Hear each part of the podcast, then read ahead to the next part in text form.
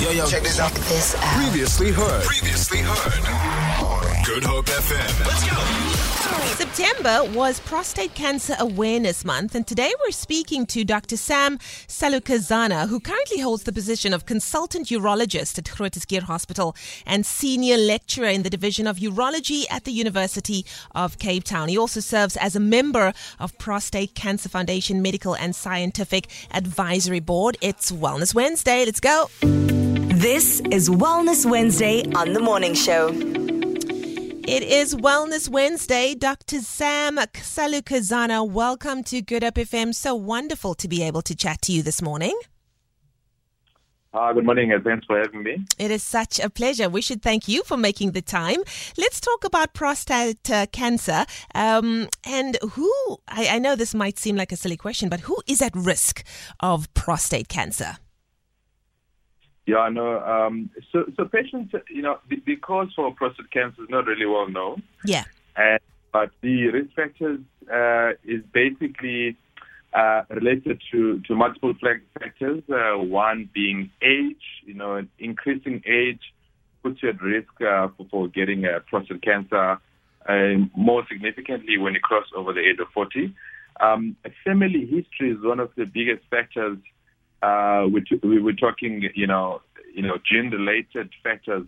If you've got a father or a brother who's had uh, prostate cancer, and especially if they've had prostate cancer, you know, in less than the age of 55, you are at increased risk, in fact, double the average uh, person.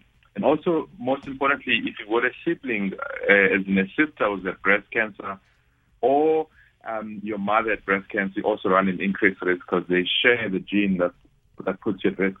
You know, other factors then would include race. Uh, you know, we, we know quite well there's, you know, lots and lots of data that we have uh, looking at, at race, and we know, you know, black Africans are at high risk of getting uh, cancer and also present at high stage. You know, they present advanced, you know, um, more so versus, you know, the, the, the white counterparts. Um, that data is quite clear. Geographical factors as well. We know that in the sub-Saharan Africa, patients are at increased risk of getting uh, uh, prostate cancer, you know, the same as with North America and the Caribbean islands. Exactly. Now, specifically in men over the age of 40, why is screening for prostate cancer so important? So, so screening for prostate cancer at that uh, age is, is very important because, you know, you know, in less than the age of 40, your cancer the risk of getting prostate cancer is significantly low. You know, data suggests that, you know, you've got, you know, one in 10,000 men are at risk in less than 40, which is really, you know, insignificant. So we don't screen patients less than the age of 40. You know, in patients at the age of 40 and above, you start getting, you know, the risk of approaching 10% and higher once you get to the age of 60. And um, so it's, it's an important thing for people to know about prostate cancer and test because we know that if you diagnose early, there's a good uh, chance that we can actually cure the patient. Uh, so, so the risk goes higher when you get to the age of 40 and above, Yeah. basically. Dr. Sam, year after year, we, we have these talks. We talk about prostate cancer awareness, but uh, do you find that there are still a lot of men that are, uh, you know, apprehensive about health checks? Uh, it used to be that notoriously so, they were very bad at getting health checks. Is that still the case? Yeah. Uh, you know, I must say that the majority of patients still have that problem. And, you know, we know there's, there's multi, you know, it's multifactorial. There are why patients would, would not want to have this test done. Yeah. I think we know in, in our society there's societal expectations. We know there's, you know, and there's, uh, you know, uh, traditional, and we know there's also cultural factors that play a big role in our patients. That you know, as a man, you can't go and be sick, Yeah. go to the hospital. You know, there's fear and denial that you know men do believe that uh, you know once you uh, get prostate cancer, the treatment is likely going to interfere with with basically your daily living and uh, your social life. You know, misinformation. You know, that patients with prostate, prostate cancer or any cancer would often die. and actual fact, sometimes they die from other reasons, not necessarily um, uh, the actual cancer they have. Invasive procedure, you know, the nature of uh, how we screen for prostate cancer is that we do a PSA and a rectal exam, and men are often quite scared of that. Yeah. And that's why, as the Prostate Cancer Foundation, we advocate more for doing a PSA test rather than the feared digital rectal examination in men. You know, lack of awareness, you know, perceptions about healthcare. You know, patients do understand. Well, they tend to believe, and I guess they're probably true sometimes, that you know having to go and wait and sit long, you know, to have uh, you know be seen by a doctor or by a sister and going through that system. So you know I must say um, yeah. So we do still face that quite a lot, especially in the government sector. I must say. And then, doctor, you mentioned a P- PSA test. What exactly is a PSA test? So a PSA test is basically a blood test. Uh, you know, you know, difficult to define in simple terms, but it's an antigen. It's, something that's produced by the uh, prostate gland that we use as a marker on, on uh, blood sample uh, to check if there's any issues in the prostate. Uh, which we do know that there's several factors that can raise a PSA test.